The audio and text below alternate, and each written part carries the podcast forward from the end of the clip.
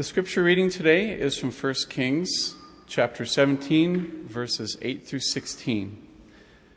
Then the word of the Lord came to him Go at once to Zarephath in the region of Sidon and stay there. I have directed a widow there to supply you with food. So he went to Zarephath. When he came to the town gate, a widow was there gathering sticks. He called to her and asked, Would you bring me a little water in a jar so that I may have a drink? And she was going to get it. He called, And bring me, please, a piece of bread. As surely as the Lord your God lives, she replied, I don't have any bread, only a handful of flour in a jar and a little olive oil in a jug. I am gathering a few sticks to take home and make a meal for myself and my son, that we may eat it and die. Elijah said to her, Don't be afraid. Go home and do as you have said, but first make a small loaf of bread for me from what you have and bring it to me and then make something for yourself and your son. For this is what the Lord, the God of Israel, says The jar of flour will not be used up, and the jug of oil will not run dry until the day the Lord sends rain on the land. She went away and did as Elijah had told her. So there was food every day for Elijah and for the woman and her family. For the jar of flour was not used up and the jug of oil did not run dry, in keeping with the word of the Lord spoken by Elijah. Well, as I said, we've been in the midst of a stewardship series talking about the stewardship of bread. It's been our it's been our symbol and our metaphor for talking about the stewardship within the church.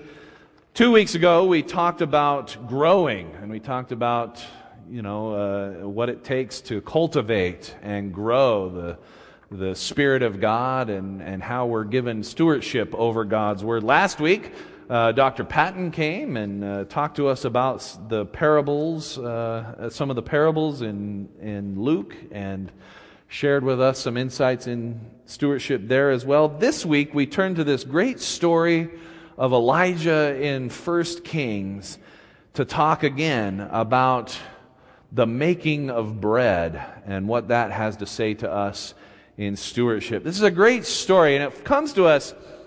Uh, Elijah kind of comes on the scene real quick in Kings. In fact, some scholars have thought that maybe something's missing here, some kind of introduction.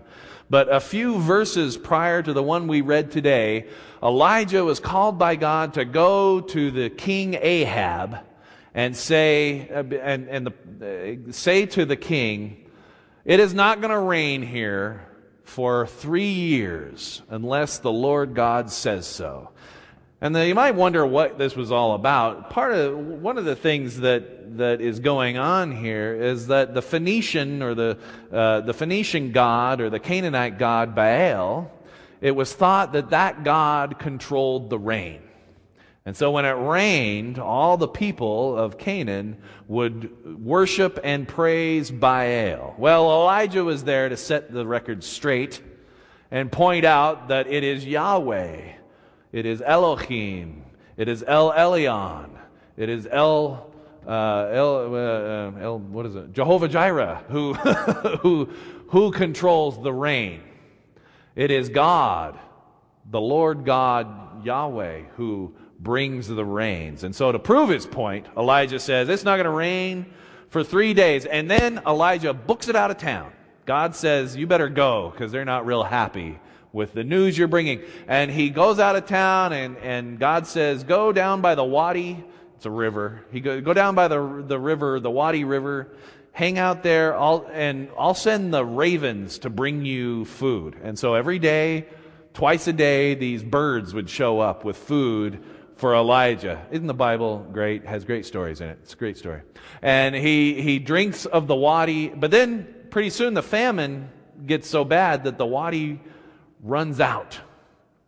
And so uh, Elijah has to leave, and God says, "Go to go to Zarephath, which is out in Phoenician land, right? It's a foreign land. Go to Zarephath, and there a widow will take care of you. And so he does. And this is where we get this story. And, and uh, Jerry chose the NIV version of the Bible that tells this story.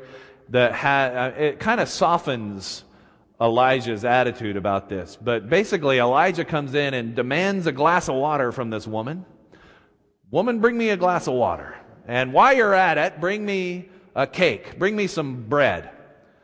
And she says, I can't do that. I'll bring you the water, but I can't bring you that because all I have is enough to make a little cake for me and my son. And I'm going to go home. I'm going to bake us a roll. We're going to eat it and then we're going to die because this famine is terrible. We're going to go home. We're going to die. And he says, Look, don't worry about that. Share with me what you have and you will be blessed. You will not die. And that's what happens. And God blesses Elijah's words and blesses this woman's generosity as she comes to Elijah. So, uh, we, in this story, this is a story about abundance in the face of scarcity. It is about hospitality, and apropos that we're talking about that today. And it is about trust, and it is about faith in God.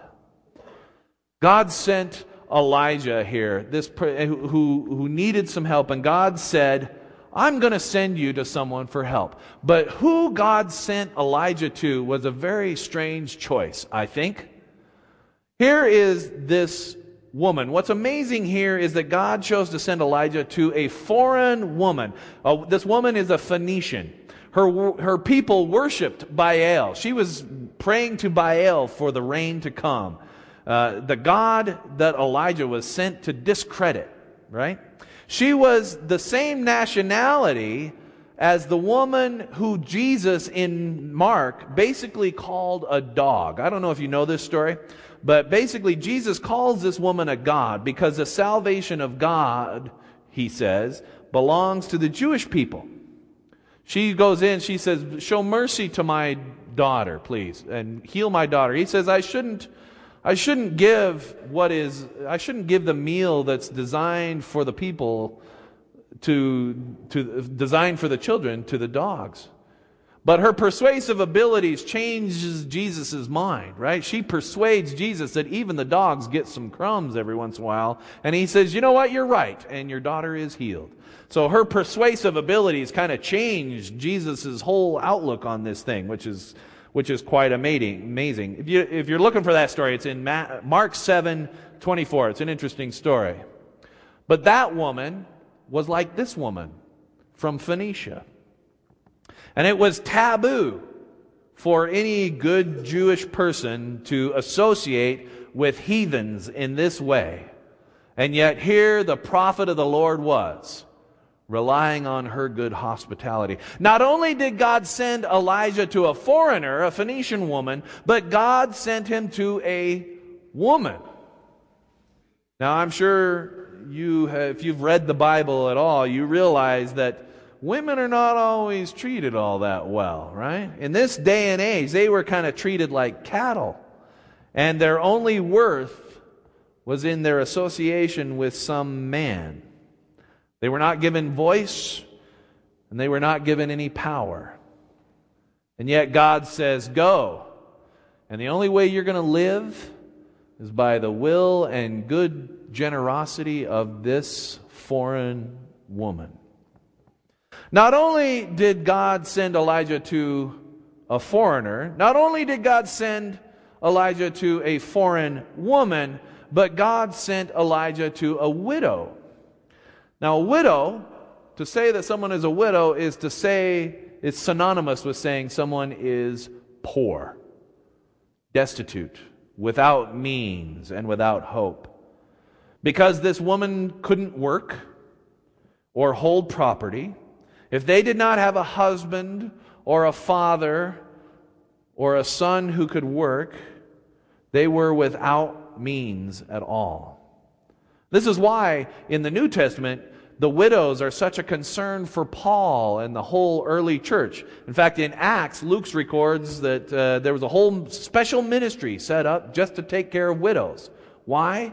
Because they were the poorest of the poor. So, God sends Elijah to a foreign, poor woman and says, She will take care of you. What an incredible thing. And what I think God tells us in this choice is first that abundance can come from places and in ways one never would have thought of before. Second, I think it reminds us that even the least among us has something to contribute to the whole. This woman, though seemingly powerless and impoverished, held in her grasp the fate of the prophet of God. Her seeming small contribution, a little bit of bread, ultimately resulted in Elijah being able to complete his ministry and the people of God carried on. The character of Elijah has a message for us as well. It tells us that God's miracles are oftentimes depending on other people, not on ourselves.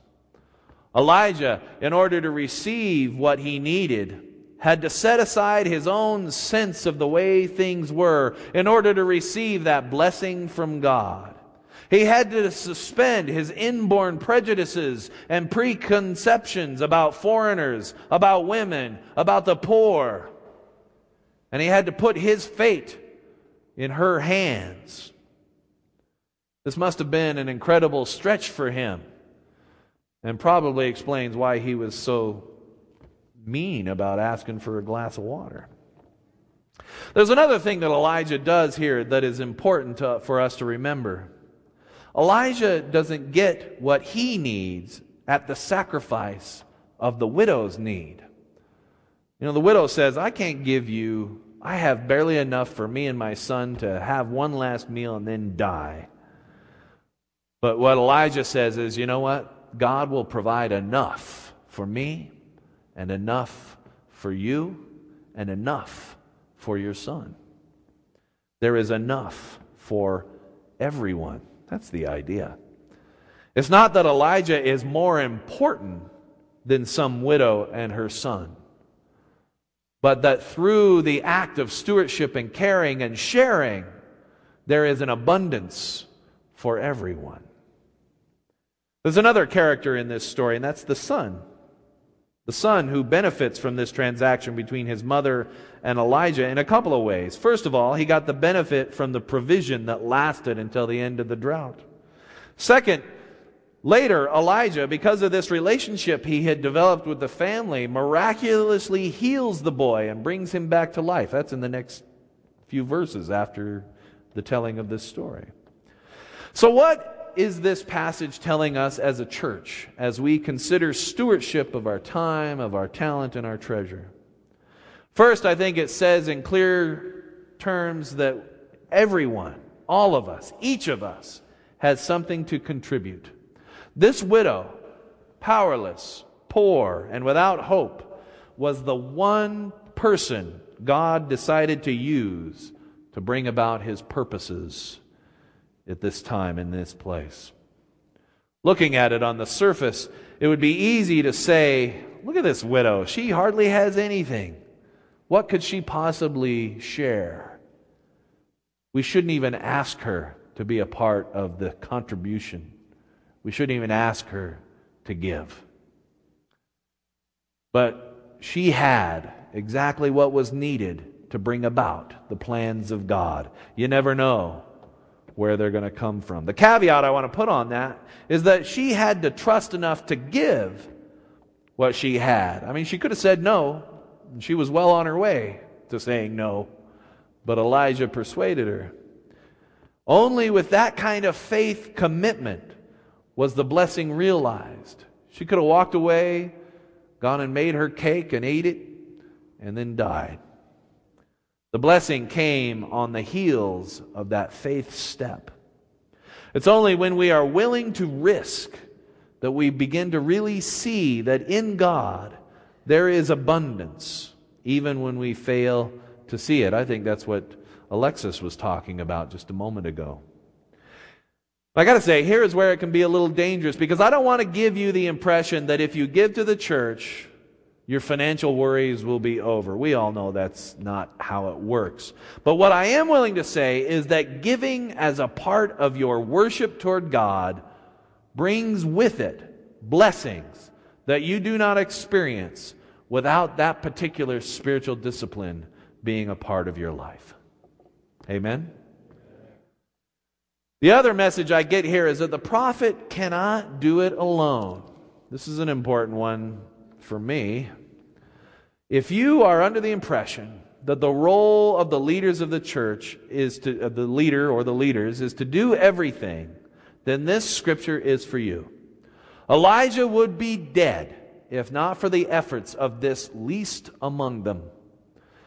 Similarly, I or any of the other people who are perceived as leaders in this church are completely dependent on all whom God has called to this church exercising their gifts and talents, and bringing their treasure to bear in order to be faithful to the vision that God has for this church. I can be, I can have all the positive energy and enthusiasm and excitement in the world, but it means very little unless we are taking seriously the calling of Christ to transform ourselves and the community in which we live. Amen? We all bring something crucial to what God is doing in this community. Not, and, nothing is wasted or can be spared. Here's another reality. If we all in the church give of time, talent, and treasure proportionally, then sacrifice is not a sacrifice. It becomes a blessing. It only becomes a sacrifice when only a small portion of, a, of the church do most of the giving of their time, most of the giving of their talent, and most of the giving of their treasure. Furthermore, this is a recipe for burnout and resentment. And I promise you that it is not Jesus' desire for the church to frustrate people and to make them feel taken advantage of or just plain overworked. I promise you. And I suggest in a community where all are laboring toward the things of God, the byproduct is joy, not resentment and burnout, but joy. Amen.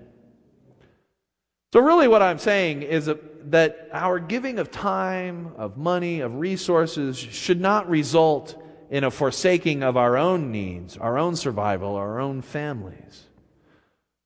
It is something that we ought to share and receive the joy that comes from it when we're all sharing together, when we're all pursuing God's vision with passion together, when we're all responding to the needs of the community around us with the Holy Spirit's help together. Amen? The next week, you'll be asked, we will be asked to consider our giving. As you pray through your commitment of time, talent, and treasure for the coming year, I ask you to observe that we are making this bread together. Each of us bring a crucial ingredient, and the bread is not the same without it. I have to say, giving of monetary resources is one of these ingredients that's crucial. And while it's hard to talk about this, I'm the first to say it's hard to talk about money. And Dennis says it's a clergy thing they must treat, teach in seminary, but it's hard to talk about money. But the reality is, our church, on the whole, can do better in this department. There are many who give little or nothing to the ministry of this church. And what I want to say is for our own sake, for your own sake, I invite you to add this discipline to your spiritual practices. I promise you will be blessed. The other reality is that a few very generous folks carry the bulk of the financial burden of this church. Most of what we do is paid for by just a handful, a very small handful. For us to truly be the interwoven community of faith working together toward the kingdom of God, this has to change. And we need to see a flattening out of the giving so that more are giving and the burden is shared across the, genera- the congregation. That we might indeed together experience the joy that God has in store for us as we labor as we knead and, and put the yeast in this bread and watch it rise and then enjoy it together. Amen. Let us pray.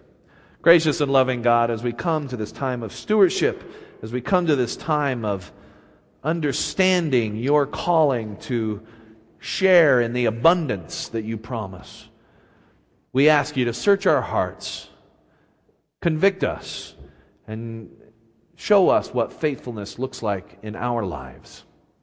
In the name of Jesus Christ, we pray. Amen.